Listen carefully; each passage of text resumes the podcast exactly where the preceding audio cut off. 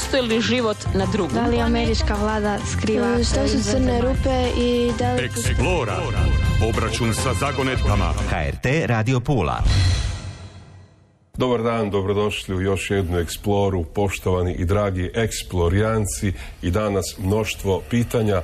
Najveći dio vremena u emisiji posvetit ćemo vašim pitanjima jer ih je zaista jako puno. Korado, dobar dan, nadam se da se slažeš sa ovakvim konceptom. Ti si taj koji si ga složio, slažem se. Najprije ovako, nekoliko vijesti bitnih, a onda idemo na pitanja. Fukushima, radioaktivnost Tihog oceana, znamo da kada je dakle nastala, nastao onaj problem u Fukushimi da su ga pokušavali riješiti tako što su vodu za hlađenje reaktora ispuštali u ocean. Koliko je danas, nakon toliko vremena koliko je prošlo, od incidenta e, ocean radioaktivan? Ma budemo se, nisu ispuštali, malo je pobjeglo, ali uglavnom je sva voda gdje se pljuskalo, hladilo, ostala tamo. I, i da, radioaktivna je i no, te vode ima toliko da ne znaju šta će s njom. Znači to je e, svi, svi rezervari, bazeni, sve ono puno radioaktivne vode.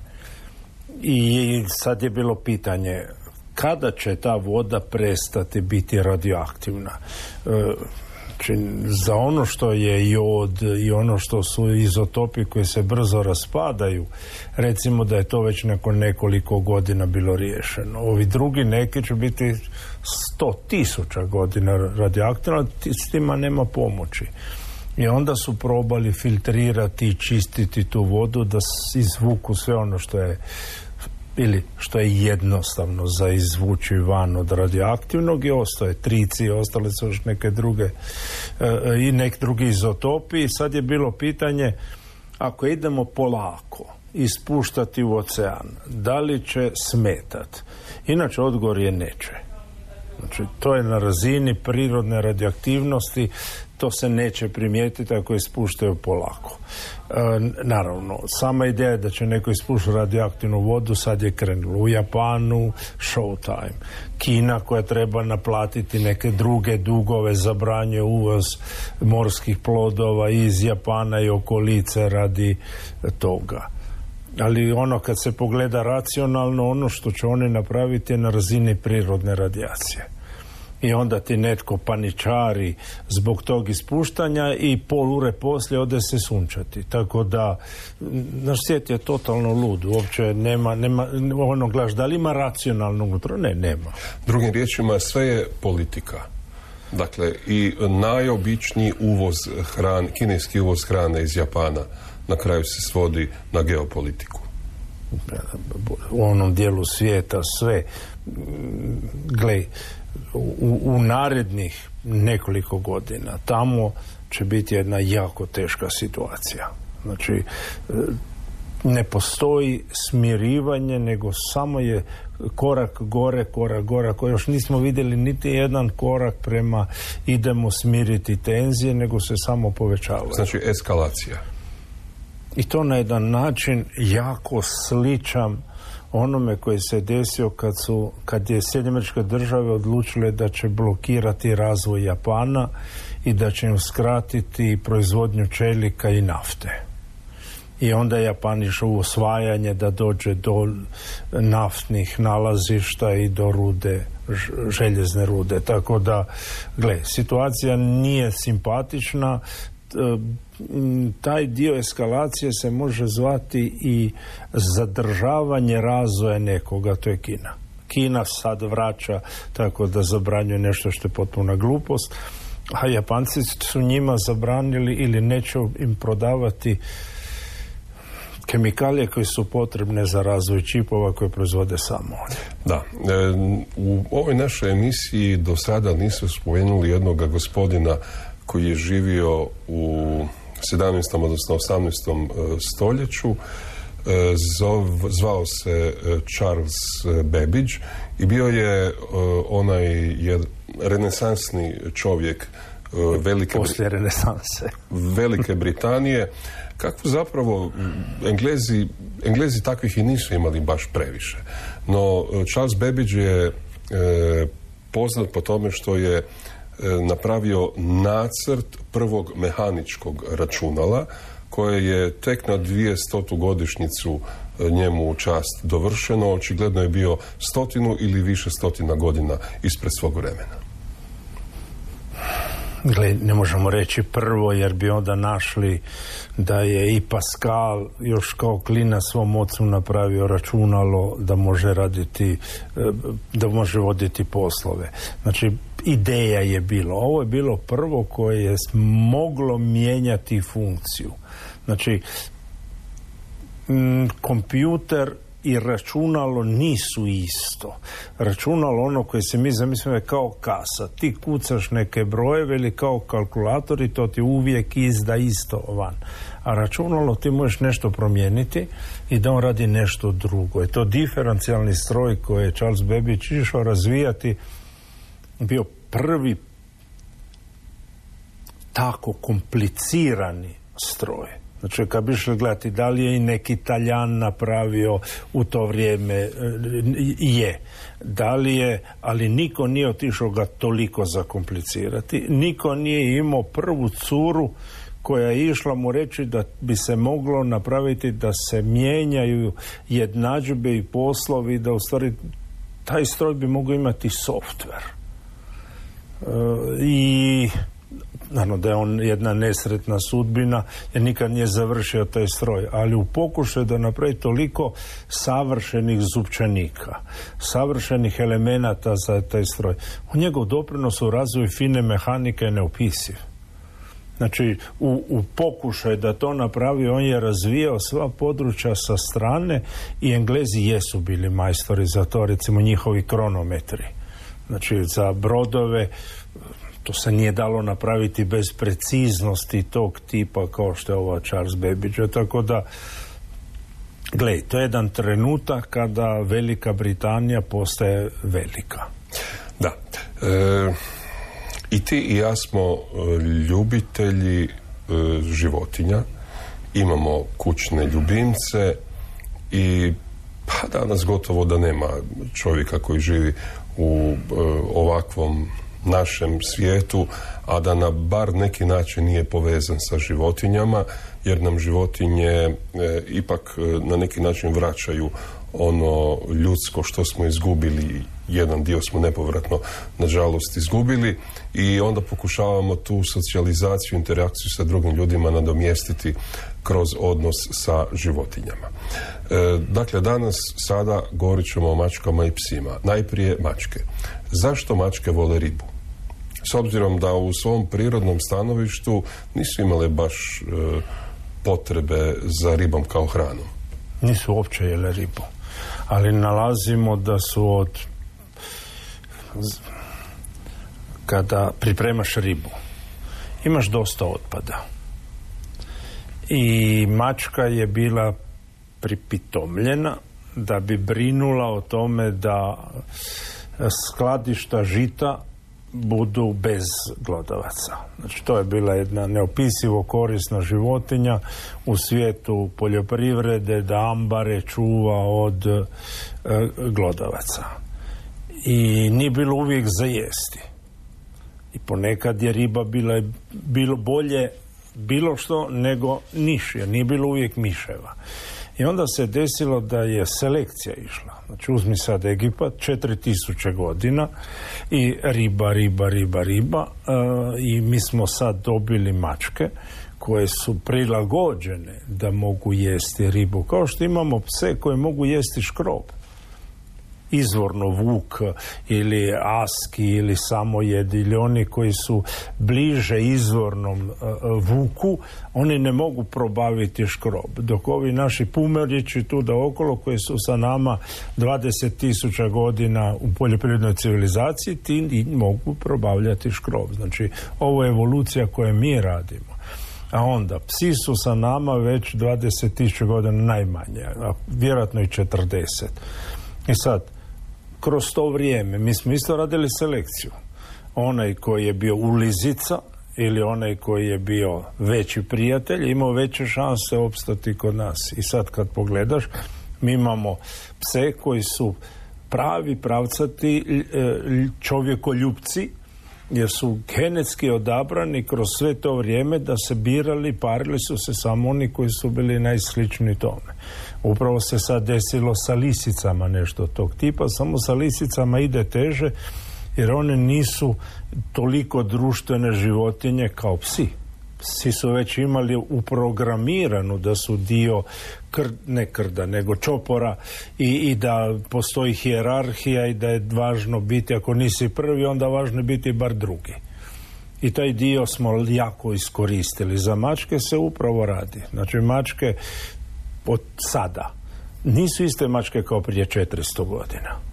Znači mačke danas su sličnije psima i onda kad pogledaš koje sve vrste mačaka postoje, onda ćeš naći da postoje mačke koje zbilja jesu prijatelji, umiljate, brnče doma, čuvaju djecu. Znači, da, mi smo i to napravili. Sad dolazi pitanje šta je sljedeće? Sljedeće je da u narednih 50 godina ćemo dizajnirati mačku da bude kao psa ili dizajnirati neku divlju mačku da bude kao psa ili redizajnirati risa da ti bude kućni ljubimac. Znači, sad je sve moguće kad uzmeš zametak i ideš mijenjati. E, mi već sad to možemo napraviti.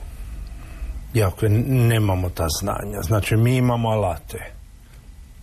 Ali reći da smo u stanju razumjeti genom risa, mačke, pasa, kompletni ne. Znači za to nam treba umjetna inteligencija, treba pomoć sa strane. Mi nismo u stanju kod čovjeka napraviti kako je interakcija gena, znamo di su, ali interakcije su problem. I u trenutku kad naučimo, onda će zbilja, zbilja biti sve moguće. Ali bio si rekao prije nekoliko emisija da u Južnoj Koreji mogu napraviti istog onog psa kojeg si imao? A to je klon, to ti je samo to, to, to, je jednostavno, nego ovdje pričamo da ti razumiješ softver i da promijeniš mačku tako da se ponaša kao pas. To nije jedan gen, to su interakcije gena i, i taj dio ne razumijemo radi se o tome da nije svaki gen za sebe. Oni ponekad rade za sebe, ponekad rade u parovima, ponekad rade u grupama. I ti rezultati su nešto što sad još uvijek ne razumijemo.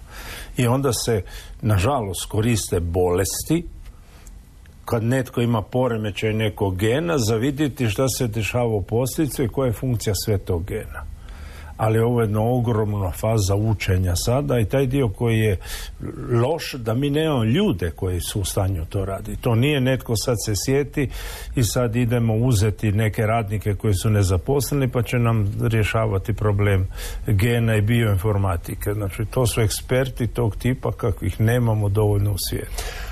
Dobro, sad ćemo malo o astronomiji. Zbog čega centar mase i centar gravitacije nisu na istom mjestu?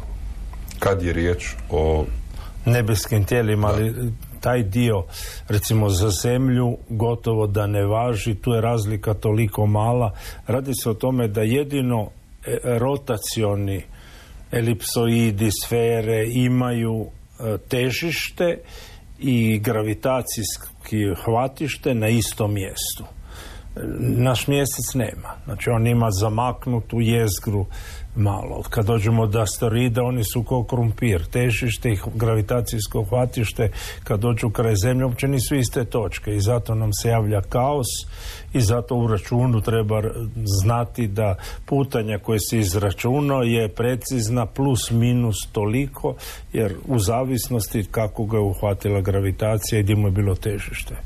Da, mi smo to znali izračunati vrlo rano.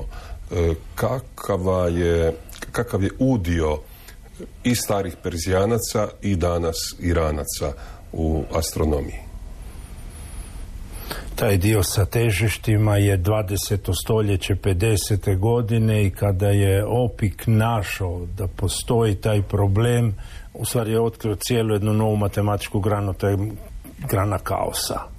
I taj dio je u suprotnosti sa onim što su radili astronomi prije toga tražili harmoniju I naravno, ako idemo gledati brojevni sustav koji mi danas imamo. Brojevne sustave koje smo koristili na bazi 12 tuca i to prije. 365 stupnjeva gdje imamo puni kut, 90 pravi kut. To je Babilon. To je sve tamo. Znači, to je sve uh, uh, oko, bolje reći, Eufrat, Tigris, ali i Ind. To je taj potez gdje se razvija uh, moderna misao. Egipat nije tog tipa. Znači, Egipat je imao nešto, ali nije nikad bio u takvoj krizi kako je bilo to područje. I onda dolazimo do, s kim su se sukobili Grci s jednim ogromnim carstvom na istiku koja je bila Persija koja je bila neobično razvijena, gdje su nastali svi glazbeni instrumenti skoro koje mi danas koristimo. Tamburica je nastala u Perziji. Ali je došla preko Turske. Da.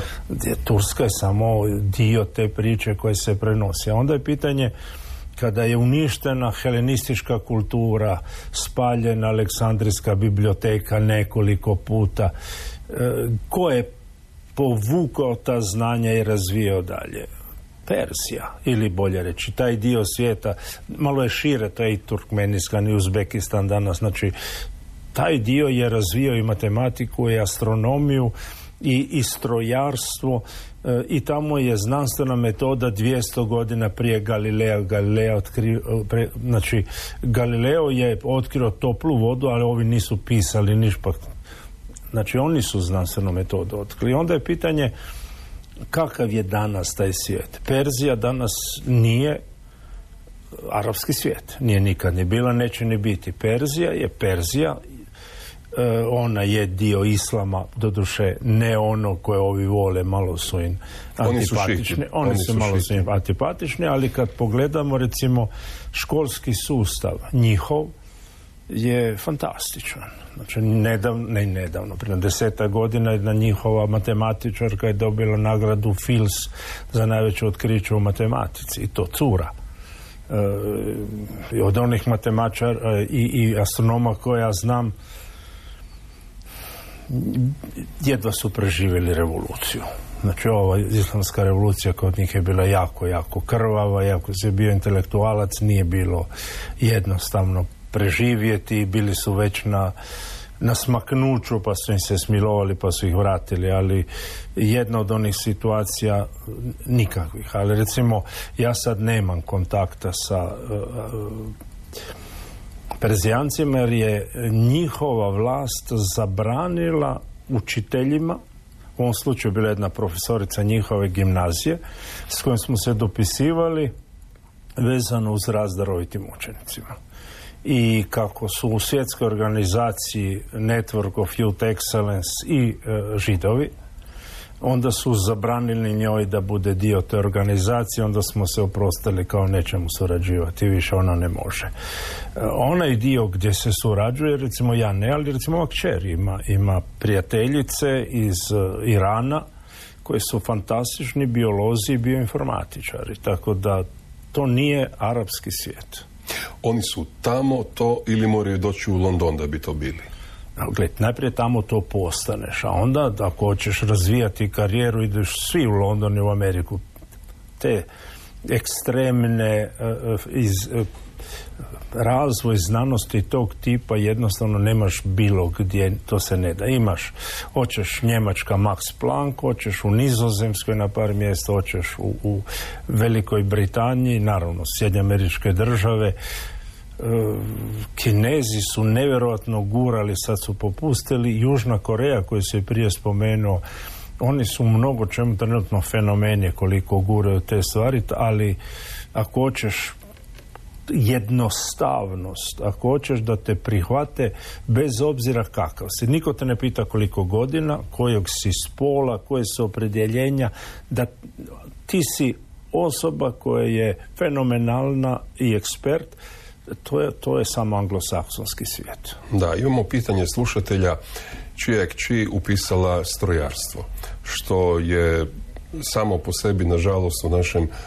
tradicionalnom svijetu još uvijek iznimka. Pretpostavljam da će na godini imati većinu muških e, kolega.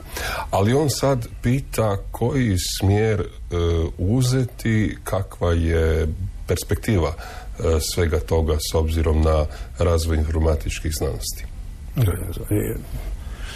Ajmo pogledati ono, strojari su na razini onoga što su i agronomi. Znači jedna e, e, sigurna e, znanost koja se razvija već toliko godina i koja je neophodno potrebna za razvoj čovječanstva i ko je inženjer strojarstva ta ne može umrijeti od gladi da oče. Znači posla za, za tu struku, da li ćeš Njemačka ili ćeš tu u Puli u Tehnomontu, znači to nije nikakav problem. Ma, Korado, svaka kuća pri kupoprodaji mora imati certifikat o energetskoj... Gle, to, to je onaj dio koji ne želiš raditi ako si strojar. Pa. To je ono iz očaja zadnjeg, da. Da. Ali recimo u strojari ima mogućnosti i način projektiranja na koji se sad radi je super. Onda imamo u strojarstvu su aerosvemirske tehnologije koje je onaj ekstremni dio naj, naj toga. Sva energetika, svo cjevarstvo, sve se to strojari, tako da uopće nije upitno. Ali nema manje cura, njih ima sve više i više. Znači u svim kompliciranim područjima muškarci su slabi spoli po sustaju. Znači u Islandu garant su najbolji strojari cure. I vjerojatno da se ideš tu čisto dobiješ batine tamo, ali e, cure nisu za društvo je bilo izuzetno okrutno prema njima kroz to vrijeme oni nisu imali kada priliku pokazati sve što znaju. Tako da uopće nije upitno da ona može naći fenomenalni posao u, u Njemačkoj, a ako ima želudac trpiti hjerarhiju, Švicarska će imati još i duplo plaću nego u Njemačkoj. Da, ali može i u Hrvatskoj. Garant. Opet treba imati želudac. Na drugi način, ali recimo ja vjerujem da Tehnomontu fali e, e, pet, šest sada e, inženjera strojarstva i dvije tisuće varioca i bravara. kako se zavaruje u svemiru?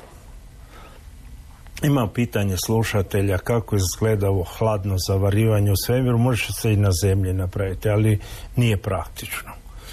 Znači ti moraš... Što je uopće hladno zavarivanje? Ma ti moraš ispolirati toliko dva komada i napraviti ih perfektno da u trenutku kada se dirnu električne sile ih povezu tako da su zavarene. Znači, var nije niš posebno, nego samo jako zbližavanje kristala. To možeš napraviti da ispoliraš dva komada toliko ravno i toliko dobro. Bilo čega? Bilo čega. I u trenutku kad se takne, to se zalijepi. A zašto su Rusi to prvi napravili u svemiru? Pa nije. To, to, to, ti se desilo u falu. Znači ti napraviš sve i napraviš previše precizno, odeš gore i ti se zalijepi, ti se zavari komad. Aha. Znači ne smiješ imati nešto što je previše uglancano. I, i da, u, u mnogim mjestima ne smiješ, moraš paziti kako miješaš i kovine koje se miču, jer će ti se zavariti same. Znači, nije ono stavimo dva komada i, i oni su tamo a nema zraka između i kreću električna polja i sve se povezuje skupa. Da nema toga ne bi mogao geko hodati po staklu ili ne bi mogli postojati asteroidi koji su manji od par kilometra, njih električne sile drže skupa, tog tipa. A Kao i geko i žaba. I žaba ima. Žaba je obično slinava pa se drži na drugi način. Ona ima prijanjalke, a on drži se sa dlakicama koje se uhvate na podlogu i električna polja između tih dlakica i podloge ga drže. Da, i Spiderman se tako drži. Ajmo njega preskočiti, ne znamo kako se Spiderman drži. Napravljene su rukavice tog tipa i sve bi bilo super da nema prašine. Da, da, da, da. Jer onda kad se uhvatiš za zida, tamo je prašina, a za dlakice se uhvati prašina. onda se ne uhvatiš. Onda mjeriš visinu. Dobro, imamo još jedno pitanje koje ću otprilike pokušati e, izreći. Dakle, kada bi Jupiterov mjesec Europa udario u planetu Veneru. Mjesto glavnog udara e, otprilike bi bio velik kao Pacifik. I bili bi zarobljeni u istoj gravitaciji, valovi bi bili kilometrima e, visoki, koji bi gasili rijeke lave na drugoj poluci i onda bi se te rijeke lave zapravo uzdizale u, u nekakve e, planine. E, gledajući vulkane na zemlji vidje, možemo promatrati isti obrazac. E sad, pitanje glasi, je li to isti obrazac ili su planinski lanci na zemlji nastali drugačije? Taj obrazac uopće ne funkcionira. Znači, možeš ti sad donijeti jedan e, protoplanet, sudariti ga sa nekim planetom i očekivati da sad ti pljuska voda. Zato što ti kad imaš energiju sudara, energija sudara je takva da sve to o čemu pričamo ide na 15.000 stupnjeva. Nema nikakve vode tamo. I dobar dio sveg tog materijala biva izbačen u svemir jer je kinetička energija takva da to odletiča. Nikakva lava, ne, samo biš napravio ogromnu rupu žarenu daleko, daleko više jer je kinetička energija takva. Kad pređemo 60 tona, Znači komad koji udara recimo na zemlju koji ima 60 tona padne dolje i, i napravi uh, uh, udarac i, i nađeš ga.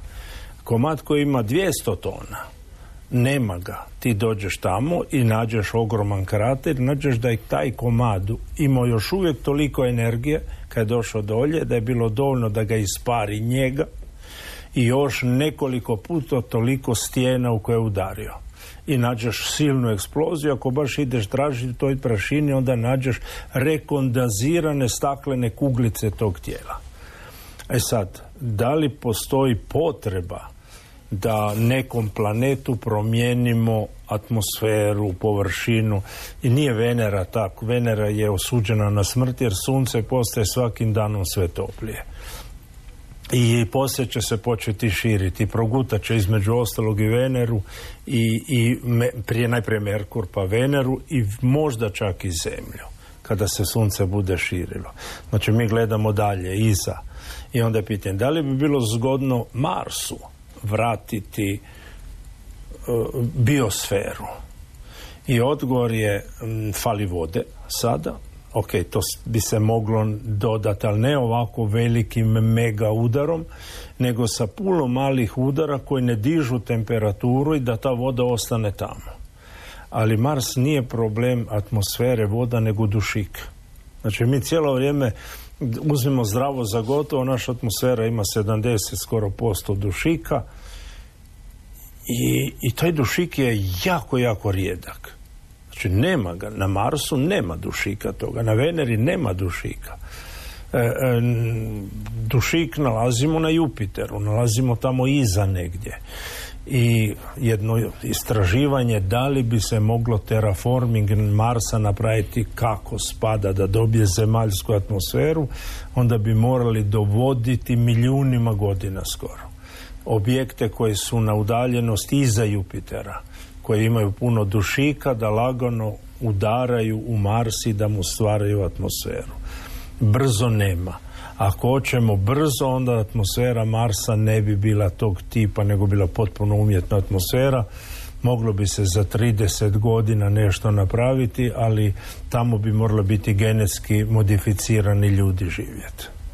Što je sa projektom Universe 25?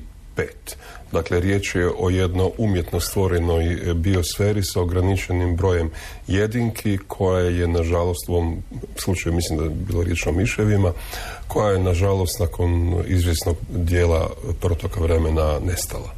A gle, to su, ovo je samo jedan od projekata tog tipa. Gle, šta se desi kad mi zatvorimo neku prostoriju miševe, štakore, ljude, e, e, ptice, kukce, žohare i, i sve se te eksperimenti. I, i, I bakterije raznog tipa i onda pustiš da se to evoluira, onda ideš pogledati šta se desilo. I jedni od zadnjih eksperimenata su bili koliko bi ljudi moglo ili minimum ljudi koji bi trebalo, a da ovakva zajednica ljudska funkcionira. I svi ti eksperimenti u stvari su pokazali da mi duboko ne razumijemo ni kako funkcionira priroda, ni ljudi, ni odnosi, jer se sad zanemarimo miševe u ovom slučaju, e, propala je priča, ne mogu, ne mogu one čak ni u idealnim uvjetima funkcionirati i našlo se kad ljudi ne bi imali emocije, kad mi ne bi imali e, potrebu borbe protiv hjerarhije, onda bi nešto više od 30 ljudi bilo dovoljno da kao ta zajednica nešto napravi. Kada dodamo i emocije i sve, onda uzmemo iz prošlosti, a to je koliko je najmanje pleme potrebno da može to pleme opstati i živjeti i tu smo negdje 150 jedinke. Osim ako nema u najbližem susjedstvu. Ne zanemarimo one koje će ih pojesti i likvidirati. E, ali prava priča je da hoćemo imati kompleks proizvodnje, i to smo rekli da ispod 10 milijuna nema šta raditi. Ako hoćeš ovaj kompleks kakav je danas, e onda su milijarde u pitanju ljudi, ako još imati mikroprocesore i električni auto i dizel kamion i radio i televiziju i mobilni telefon, to ne napravi ni 150 ni 10 milijuna, tu smo onda preko 5 milijardi. Mora biti da biš imao tu kompleksnost unutar civilizacije. I tu je nažalost ili na sreću u stvari Marks u pravu kapitalu kaže da je ta podjela rada tako je omogućava razvoj i super specijalizaciju. Dobro, ali tekstilna industrija se zadnjih pola stoljeća hrani na Vjetnamu, Bangladešu, elektronička industrija, odnosno industrija kućanskih aparata se sve do prije 20 godina hranila na Singapuru, apsolutno sve što je imalo baterije se proizvodilo u Singapuru dok nije zaživio onaj e, dogovor e, nakon Nixonove posjete e, Kini kad je ona zapravo preuzela je, ulogu reaktivnog motora svjetskog gospodarstva. Danas je ta povijest ljudskog roda gotova. Moramo se okrenuti sami sebi i naravno da će tu biti velikih problema. Konfekcija ne može održati cijenu osim ako se ne proizvodi za 10 dolara na dan. Ma nije istina. Mi smo postali neviđeni rasipnici. Aj probaj se sjetiti koliko si košulja i hlača imao prije 40 godina. Koliko cipela si imao prije... I, i da li se dalo živjeti? Znači, odgovor je da da li nama zbilja treba toliko uzgajanja pamuka i toliko robe koja se Ali moraš definirati što je to život. Dakle, da li je život namirenje osnovnih ljudskih potreba. Koje su osnovne ljudske potrebe? E, osnovne ljudske potrebe su san, hrana, seks i... I da imaš prijatelje oko sebe i da, se, da voliš i da se osjećaš voljen i za to ti ne treba 50 koljuš, košulja, ni cipele u sedam boja. Znači, ne, one nadomještaju ma, nedostatak ovoga. To, to ne možeš kupiti sad prijateljstvo zato što si kupio tri košulje u boji. Znači, ja kad se vratim ono djetinstvo gdje je bilo, e, nije bilo za jesti di nismo imali zakupiti loptu, nego kad bi bilo kolinje, mi smo žicali da li može dobiti svinski mjehur, da napravimo loptu od toga pa za, za se ganjati po dvorištu sa time. Mi smo bili neopisivo sretni. Nisi ni znao šta ima drugdje u svijetu, ti je bilo onaj svijet super. Znao si svaka trešnja kada sazrije točno datum za se nacrtati ispod kad počnu se crveniti trešnje. Dobro, takvo djetinjstvo je sad u Nepalu. Ovdje više nije. Ja pričam ono što su ljudske potrebe. Znači, taj dio ne, mi kupujemo pokušavamo kupiti ljubav novcem. Ne ide. Prijateljstva novcem u principu ne ide ni taj dio. E, recimo da je naša cijela civilizacija zabrazdila u ovom jednom pravcu i tu nema puno pomoći. Da, i imaš ono prokletstvo četiri generacije, ako je u prvoj generaciji glava obitelji htio i uložio sav svoj e, ljudski trud i napor da stavi djecu e, na e, prvo mjesto svojih ljudskih potreba, već u četvrtoj generaciji ta ista djeca se vraćaju na nulu. I... Ali te nije svim civilizacijama tako. Apsolutno svim. Znači, ne. Recimo, židovske zajednice ne poznaju taj problem. Znači tamo se ta tradicija i djeca i rasipništvo ne dešavaju na taj način odgoj je drugog tipa. Znači sve je o, u odgoju i odgoj tog tipa gdje ti ideš pokušat, meni je bilo teško, pa ću napraviti sve da mojoj djeci ne bude, je jedna od onih grešaka odgoja epskih. A onda i počinjemo previše brinuti ono što se zove overparenting ili e, preveliko roditeljstvo. Šta se desilo? Da imamo sad malo djece i onda se pokuša na tom jednom ili dva e, odraditi ono što se prije radilo sa šest, sedam, osam. I sad se tog jadnika ili te dva jadnika stišće toliko da im se ne da disati slobode i onda se u njih investira na krivi način i mi dobijemo stvari osobe koje nisu spremne za život. Da se razumijemo da taj dio odgoja e, e, šest sestara i braće koji su jurcaju cijeli dan po selu ili po mjestu jer mama mora raditi i tata mora raditi mama u polju, u kuhinji negdje, tata je isto negdje i oni su slobodni sa drugima je proizvodilo jednu ekipu koja je bila spremna za napraviti sve i sposobna i preuzeti odgovornost. Ovi danas ne znaju preuzeti odgovornost. I ovo je pitanje odgoja. Znači, jako je teško kao roditelj sebe blokirati i reći pustit ću dijete da proba da odradi da padne, da se udari da, da... vozit ću ga na hitnu onda te onda te u Americi susjedi tuže da kao roditelja pa ti dođu oduzeti dijete. Ali ne samo u Americi, u Švedskoj, Norveškoj, e, sve nam je bliže takvo, takav e, sustav. Mi proizvodimo djecu koja neće moći preuzeti odgovornost. E, Glej, nije svugdje jedno, ovo je odluka roditelja i zajednice što se radi i kako se radi recimo ono što u Danskoj se desi da mame idu u, u kafić i ostave bebe vane na ulici u, u, u e, kolicima na minus 20 u Americi završa u zatvor u Danskoj je to normalno. Ali e, tamo završiš a i ovdje u zatvoru i ako psa ostaviš u autu. U Danskoj inače ako voziš 20 iznad e, dozvoljenog u mjestu Znači ne postoji globa policije, nego moraš odraditi 24 sata u zatvoru. Da. Tako da u Danskoj pazi kad voziš kroz grad. Da, i u Americi u, na zadnje staklo ne smije biti otvoreno više od 20%, jer onda je otpor, odnosno koeficijent otpora vozila prevelik i na taj način utječeš na klimatske promjene. Kako I... ovi koji imaju kabriolet? E, ne znam. Mislim, ne mogu sad pričati, ono, a ovaj je, ima malo staklo, ovaj uopće nema krov. Je li priča o klimatskim promjenama e, prenaglašena? posebice u medijima.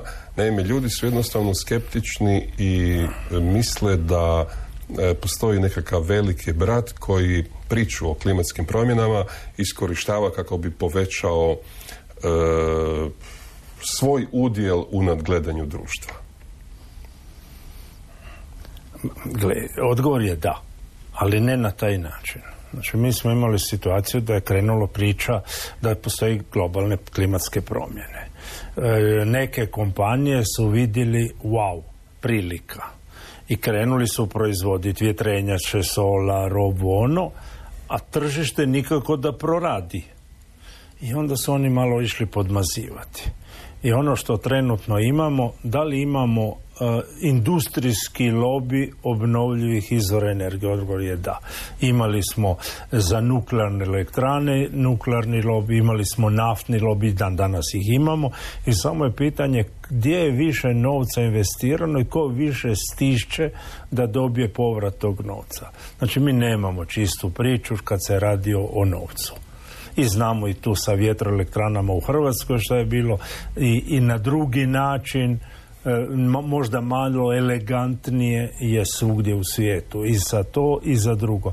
Kako postoji sada i, i ugljen lobby Posebice u Njemačkoj gdje opet... Ono je, Njemci su sad nedavno, im stvari nedavno, još je u Višnjanu jedan od učenika, njihov gimnazijalac je došao e, pomagati kao asistent i pitan ga ta tvoja generacija u gimnaziji u Njemačkoj kako ide, rekao, garant je propala Njemačka. Znači oni, oni naprosto sa nuklearkama, sa svime, oni se bave s Bismarck vjerojatno se vrti u grobu ovo što se sad u Njemačkoj dešava. Ne samo Bismarck, nego od Bismarcka do Eisenhowera, svi. Ta Njemačka nije sjen kao one Njemačke koja je bila prije. Da, e, dobro, idemo sad još jedno pitanje sam zaboravio, odnosno htio sam ga prije postaviti kad smo razgovarali o e, nebeskim tijelima. E, mi znamo da se visina na, dakle, uopće svako mjerenje pretpostavlja u odnosu na nešto. Dakle, moramo imati neku nultu kategoriju da bismo bilo što izmjerili, bez obzira o čemu se radi. E, visinu naših planina e, na zemlji mjerimo u odnosu na površinu mora. E, I površina mora je onda ta nulta kategorija. Kako mjerimo visinu nečega na Marsu? Ideš od baze, ali to radimo i na zemlji. Znači ovaj dio nadmorska visina koju ti nađeš u kartama je ona koja je kartografska visina. Ali to ti nije prava visina planine prava visina planine se mjeri od baze. I, A kako znaš gdje je baza? Prva ravni dio do, do planina, moraš imati ravnicu ispod, znači uzmeš tu ravnicu ispod i od nje mjeriš kolika je visina. A u Himalajama baš nema previše ravnica. Ne, ne, imaš ono, imaš ravnica dolje. Himalaje se, kako nema bazu, mora negdje završiti planina Znači, di sljedeća počinje gore. Mora biti dolina negdje između. Ali, recimo, kad je pitanje koja je najviša planina na zemlji, nije odgovor Mount Everest, nego je Mauna Kea. Jer imaš pet kilometara iznad vode i pet kilometara ispod vode. I taj dio ispod vode svi kao zanemare, ali ta planina može biti toliko visoka, više od bilo čega drugoga, jer onih pet kilometara drži voda i podržava da ne bi kolabirala jer ne može planina biti toliko visoka ako je baza nešto ne drži bazu. Tako da odgovora su dva. Na planetama gdje nemaš vode mjeriš od baze. Ako imaš vodu onda je dogovor kao i na zemlji, ali dogovor može biti i da zanemarimo vodu i da mjerimo kao i na drugim planetama od baze. Dobro, i sad još dva pitanja, odnosno dvije teme za kraj, ostalo nam je otprilike sedam e, ili sedam i pol minuta, kaže moj brojač vremena. E, kako deodoranti, i samo ime kaže deodor, dakle nešto e, protiv neugodnih mirisa, recimo deodoranti za regulaciju znojenja, koliko su oni štetni? Zavisi... ali nije sve isto. Da, zavisi koji. Gle, e, sad čak i, i više vjerojatno se niti ne proizvode. E, jer ti kada radiš spojeve i pokušavaš promijeniti prirodan miris kože ili osobe, i znoja i svega, ako hoćeš da to traje u vremenu, onda su ti spojevi jako kompleksni, spuštaju se polako i onda je pitanje da li zbilja to želiš imati na sebi. Neki od tih alkohola su toliko kompleksni da se upiju u kožu, dođu do jetre i da li zbilja želiš da u jetru dođe alkohol tog tipa koji je toksičan kad se razgrađuje. E, I prava priča ide da je naša civilizacija ga je zatupila. U, u ovom slučaju, e, znaš onaj talijanski izraz da ta cura je aqua e sapone. I to je da je netko opran i da ima svoj miris koji nije neugodno jak. Taj izraz inače predmijeva da e, žena ne koristi parfem nego se samo opere. Ja, ali ima razlog zašto? Zato što naš miris kad tražimo partnera e, onaj koji nam je genetski privlačan ima miris koji nam je ugodan. Ako znoj nekoga nam je neugodan, taj ne može nam biti naprosto partner. Ali ako ti znoj sakriješ pa i prevariš i prevariš svog budućeg partnera, e, brak neće biti... Gle, taj dio je a, a šta je sa šminkanjem, a šta je sa bojanjem kose, Znači, mi cijelo vrijeme maskiramo i varamo. E, e, imamo ono iz povijesti kada Napoleon piše Josefini ne peri se. Ne peri se stižem doma. Dobro. Ali, ali, mi moramo sad nešto već smo rekli pa su paničarili slušatelji. Da. Uh, jaki mirisi i smrad. Postoji neki koji su ugodni mi koristimo ambru iz, iz povračotine od kita se dodaje koliko god je smradasta u parfeme Znači ti neki mirisi mogu imati ugodnu aromu ako nisu prejaki. Znači mi dođemo, ovo smrdi, ali ne smrdi loše. E, prije si rekao da smo...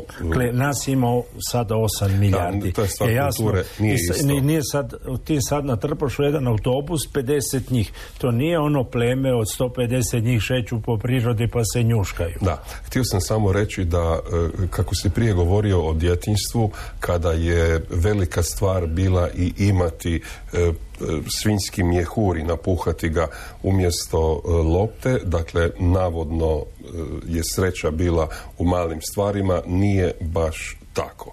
Mi od kad znamo za našu civilizaciju uvijek je izvrsnost bila pokazati da ne radimo. Što znači dugi nokti, posebice nalakirani crveno, nego ja ne moram raditi. Dakle, jer s takvim noktima e, i ne, ne, možeš raditi. Što znači prstenje? Što ga je više, nego ja s tim rukama ne moram raditi. Što znači e, skidanje obrvi, nego meni obrve ne trebaju jer mi ne treba zaustaviti znoj da ide u očni e, kapak, odnosno u oči, jer se ja ne znojim. Dakle, ne radim. U samom počelu naše civilizacije je da su oni koji ne rade naši uzori.